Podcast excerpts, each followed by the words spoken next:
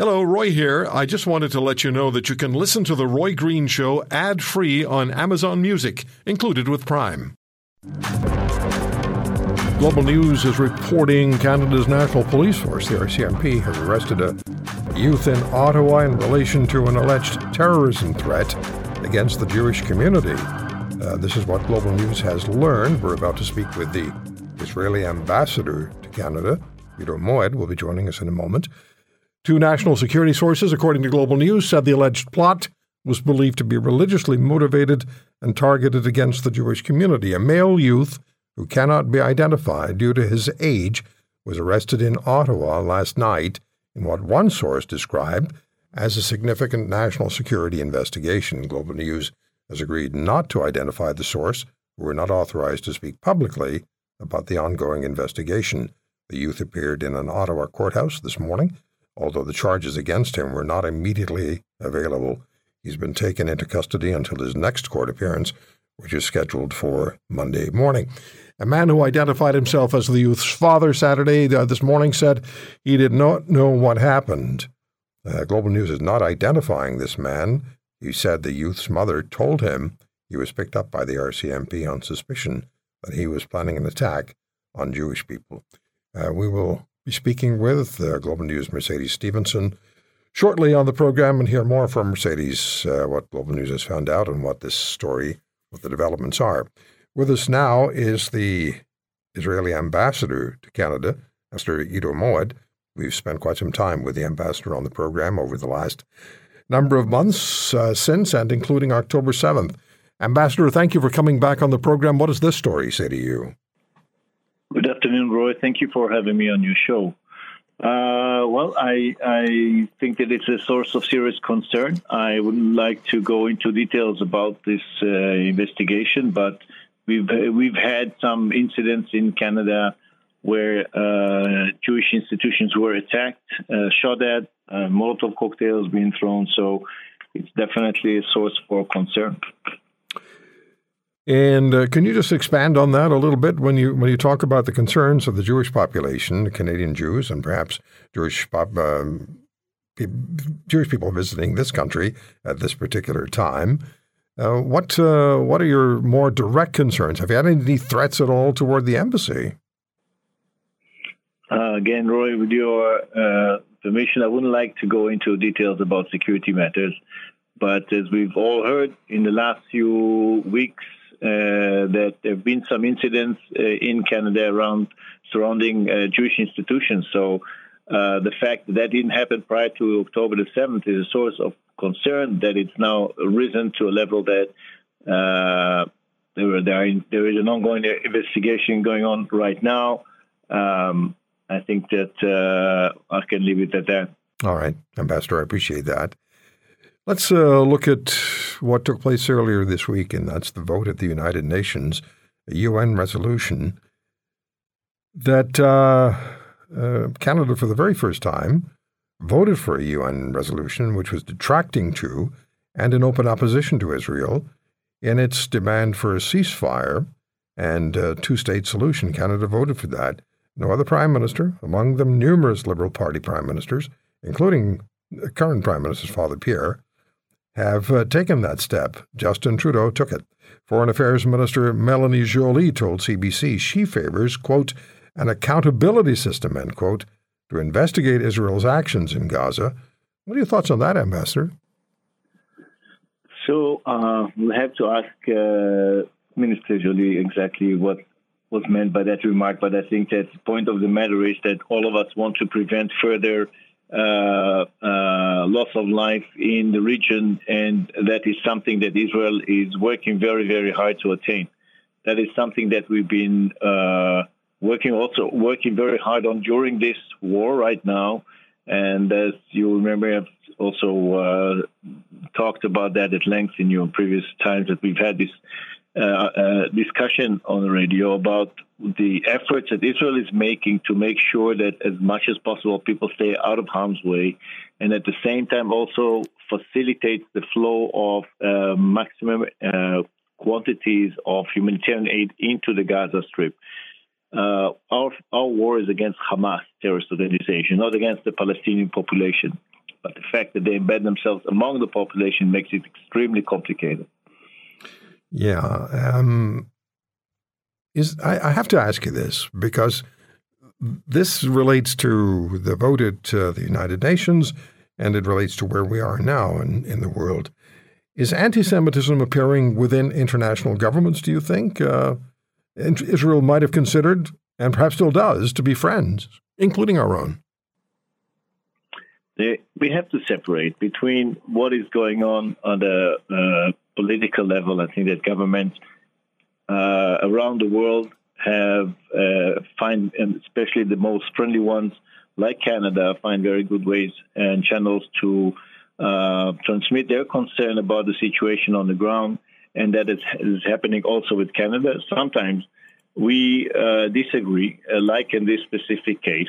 Um, that's disappointing, but uh, I wouldn't go as far as to characterize it as anti-Semitism of any sorts. Of course not. There is uh, there is uh, open debate about how we can save people's lives. It's a debate about how we can look into a future that is um, recognizing the uh, the future of all peoples, the, the right of all people to have the future of their own which Israel has recognized numerous times when it comes to the Palestinians or its neighbors, of course, but in a way that will save lives and not will cre- will leave on the ground uh, the sources of the evil that we've witnessed on October the 7th. And so, therefore, we are fighting until Hamas is eradicated. And we feel that if we stop right now, uh, it will allow Hamas to rearm and to regroup and to continue with their attacks and to continue what they have started on October the 7th, and we will not allow that. Hmm. Were you surprised, Ambassador? Was your government surprised at the uh, Canadian vote on the UN resolution? Uh, we were not surprised. We were we we knew and uh, we heard about that, but uh, we were disappointed. Absolutely. Is Israel and I, I see lots of emails, and I have a lot of communication with uh, with my listeners across the country. And I'm not saying that I'm seeing a shift in uh, in opinion, but there are questions being asked in the emails I receive.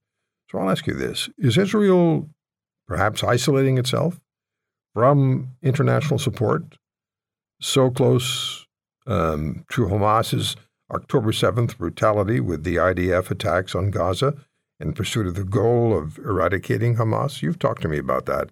Uh, the goal and how Israel's army, the IDF, is going about this. But is there danger that Israel may be isolating itself from the international community, or does that really, within the greater theme and the greater context of what you're trying to accomplish, does that really not matter that much? It's not that important compared to what you need to get done. There are two things. First of all, Israel is very much attuned to the international community and questions such as the issue of Israel isolating itself. Look, when uh, 100 over 150 countries vote against, uh, vote for for um, a resolution in the United Nations that does not uh, mention the source of the the whole affair that is unfolding in front of our eyes, this war that we are fighting against terrorism, then it's not. I don't think that Israel is isolating itself in that sense. It is that the world is blind. The world is not willing to look the truth in the eyes for political reasons, and that's that's too bad. But I do feel, just like as Canada reiterated now with a statement together with uh, New Zealand and Australia, there is solid support for Israel's right to defend itself, and also the very strong condemnation of Hamas and their atrocities, their terrorist organization and the atrocities that they enacted on October the 7th. And of course, calling for the release of the hostages that are still held by, by Hamas. So it's not an issue of isolation. I, I also think that the countries around us understand very well, and I'm talking about Arab countries, understand very well what Israel is doing. Uh, and the question is again, the question is again, at what price? We ask ourselves the same question: at what price? Because we continue to pay price with our own people waging this war. But in our understanding, there is no other alternative but to fight Hamas until it doesn't exist anymore. Yeah, and that you. That, sorry, Ambassador, go ahead. No, no, I'm, I'm saying this. We feel that this is a goal that should be shared by the whole world.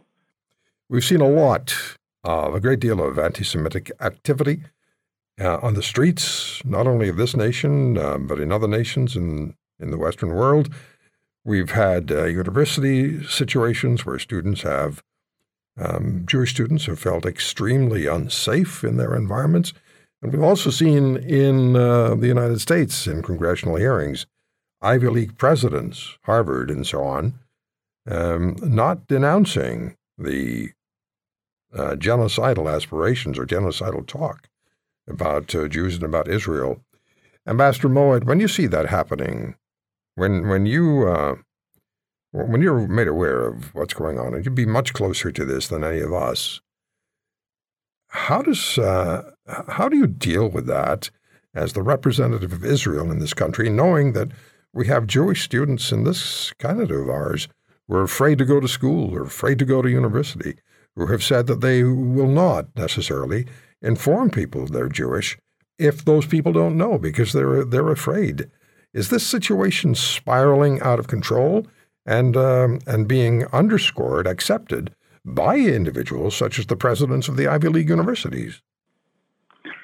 I think there is a that there is a sort of a, a, a perfect storm that takes place right now, where misinformation and disinformation plays into uh, some of the enthusiasm that young some young people have in being active on issues on global issues, but um, unfortunately don't have the opportunity or the access or the will to have a look at the facts as they are.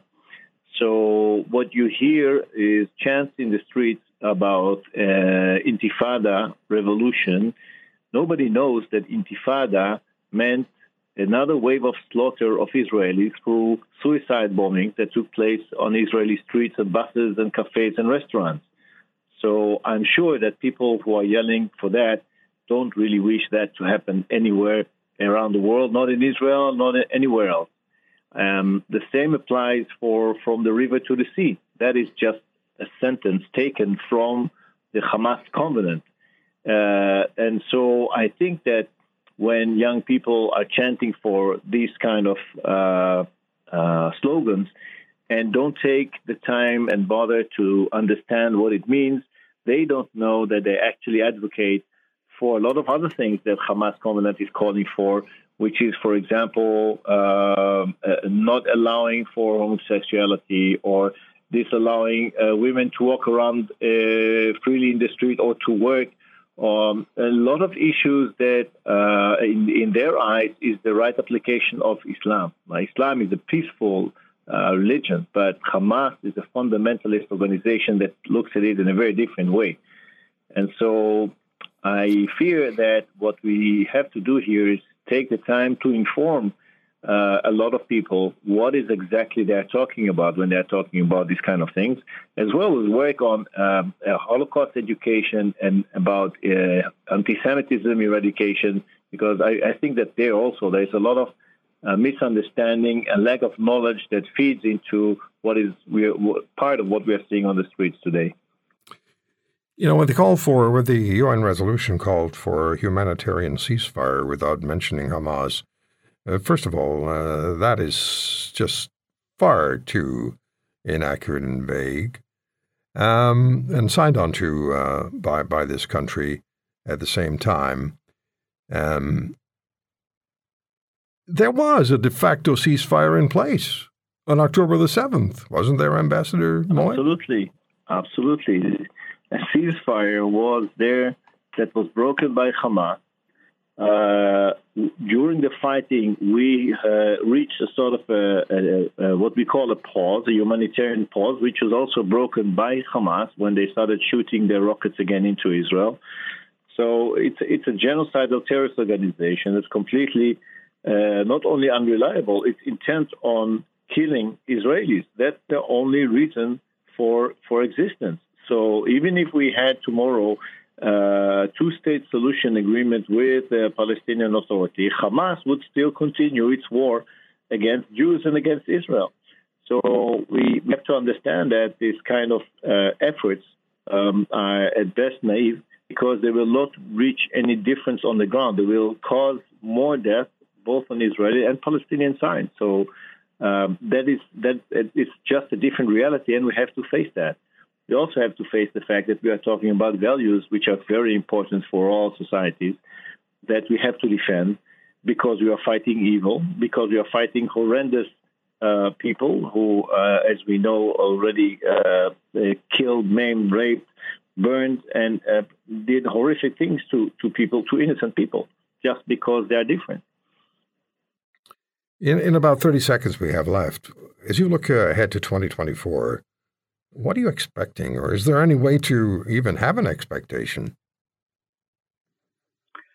I expect, I hope, let's, let's, let's put it this way I hope that we will have counterparts who will take responsibility for the values that all humanity stands for and will find a way to persuade their people to establish a peaceful entity that will be able to coexist with Israel uh, in peace in the future. I don't see that happening very soon, but I do hope for that. If you want to hear more, subscribe to The Roy Green Show on Apple Podcasts, Google Podcasts, Spotify, Stitcher, or wherever you find your favorites. And if you like what you hear, leave us a review and tell a friend. I'm Roy Green. Have a great weekend.